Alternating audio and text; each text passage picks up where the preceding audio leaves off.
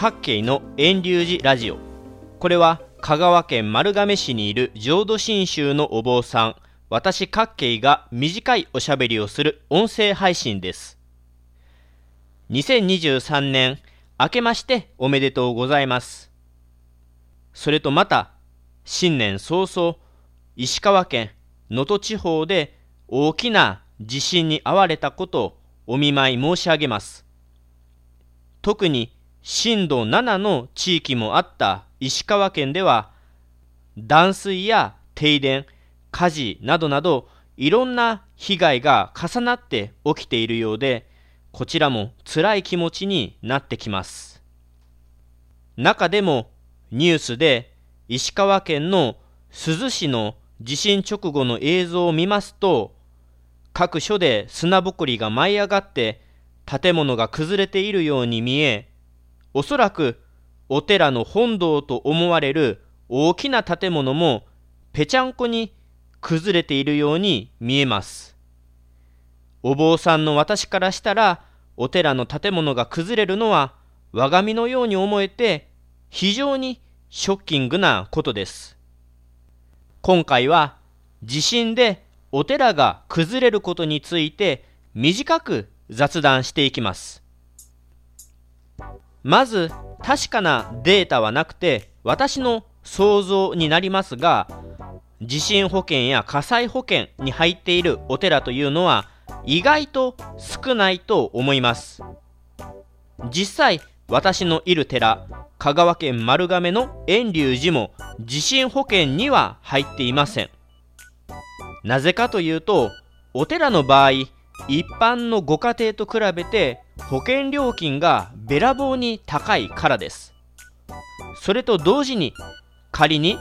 お寺が火事や地震で損傷を受けても降りる保険金はそんなに多くないからです。もしものために保険に入った方がいいよという声も聞きますが現実問題保険に入るのはお寺の継続的な維持には役立たないと思います。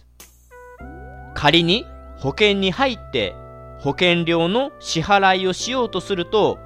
ご門徒さんにそれの負担のお金を毎年満単位でお願いすることになるでしょう。仮の話ですがお寺のお堂の価値が5億円だったとしてお寺が火事にあったとしますね。それで保険金2億や3億払っていたとしても1億円ぐらいしか保険が下りなかったりします。もちろんそれぞれの保険会社のサービスによって保険料も下りるお金も全然違ってくるでしょうが保険に入ってさえいたら災害にあっても心配ないなんてことはありません。さっき私の寺遠隆寺も地震保険には入っていないことを言いました。もちろん住職の独断ではなく総代会の場総代さんたちの意見も聞いて決めたことです。私の寺は特殊かもしれませんが御門信徒さんに遠隆寺の年間のご時金をいただいていません。お寺の誤字に皆様の金銭的な負担をかけたくないからです。もしここで保険に入るとなるとご門徒の皆様にどれくらいの金額になるか分かりませんが1万や2万のお金をお願いすることになるかもしれません。そんなことはできないのが私のとこの寺の判断です。それじゃあこんな疑問が起こることでしょう。今回の石川県の地震のようにお寺の本堂が潰れてしまったらどうするの？お寺が使えなくなるの？お寺を辞めるの？といった疑問です。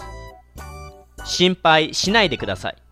もしもお寺の本堂が崩れて本堂が使えなくなってもお寺はなくなりません。なぜかというと本堂が一時的になくなったとしてもお寺の機能が失われるわけではないからです。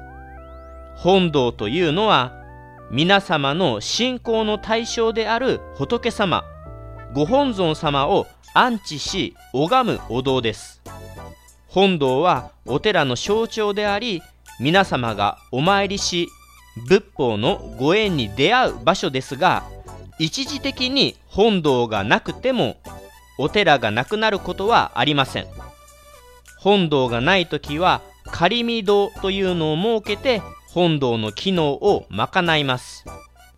それこそ私の寺遠隆寺は明治13年西暦1880年に火事で本堂が焼けました。そこから本堂を新しく再建したのが大正9年1920年です。本堂がない期間が40年続いたということです。皆さんはお寺の建物が崩れたらすぐに建て直さなくちゃや近いうちにお寺から大きなお金をお願いされるかもと思われるかもしれませんが今回のような広範囲にわたる大きな災害の場合お寺だけでなく皆様も生活に大変な時になっているでしょう。お寺の再建は気長にやっていけばいいんです。私の寺の場合大きな寄付も仰ぐことをせずコツコツと少しずつお寺の再建のお金を貯めてましたので40年もの期間が経ちましたがそれでもお寺が失われたわけではありません。本堂を失ったこの期間は仮のお堂。仮御堂を設けてご本尊様を安置しお寺を維持していました。そんなわけでもしも火事や地震その他のいろんな災害でお寺のお堂が失われたとしても心配はいらないわけです。気長に周りの復興に合わせてゆっくりとお寺のお堂を再建していけばいいんです。それともう一つ雑談で私の寺の本堂の将来像を少し話しておきます。香川県はあまり自然災害のない場所と言われていますが油断は禁物です。それこそ太平洋を震源とした南海地震が将来30年以内に70から80%あるらしいです。私のいる香川県丸亀市も予想最大震度は震度6弱と予想されています。お寺は古い建物で震度6を超えるような大地震では崩れてしまう恐れもあります。もしかすると遠隆寺も将来発生する南海地震によって今の本堂を失うかもしれません。そうなると先ほども言ったように仮御堂を設けて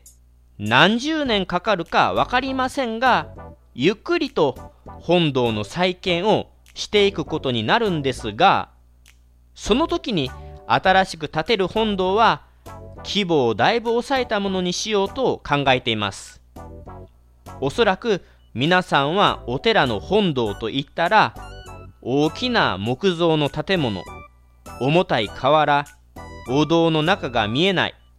お参りするには大変な石の階段といったものをイメージすると思います。ですが今私が考えているのはもしも今度お寺を新しく建てるようなことになれば本堂を小型平屋にして大きさを今のお参りの規模に合わせたもの段差もないバリアフリーを考えたものお堂に上がらなくても外からでもお参りできるものといったように変えていこうかなと考えています。これまでの歴史からお寺の本堂ってこんな形だよなというイメージがあるでしょうがそんな昔ながらのお寺の本堂はどうもお金がかかる気がしますし年を取ったらお参りもしにくいでしょうから時代に応じた形にしていこうかなと考えています。